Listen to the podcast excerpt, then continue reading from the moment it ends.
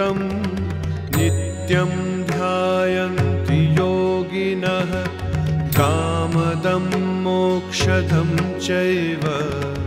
ओङ्काराय नमो नमः।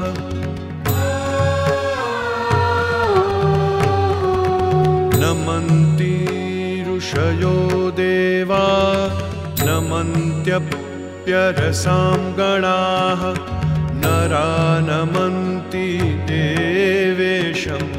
नकाराय नमो नमः।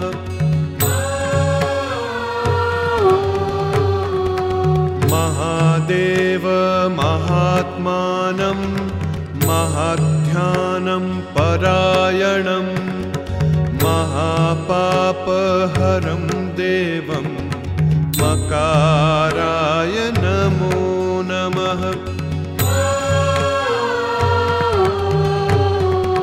शिवं शान्तं जगन्नाथं लोकानुग्रहकारकम्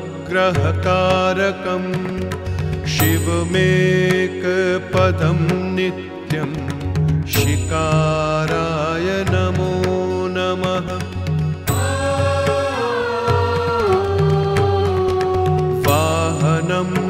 वृषभो यस्य वासुकिः कण्ठभूषणं वामे शक्तिधरं देवं वकाराय नमो नमः।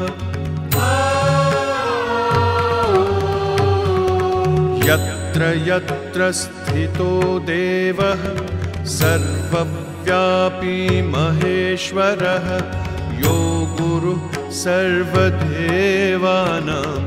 यकाराय नमो नमः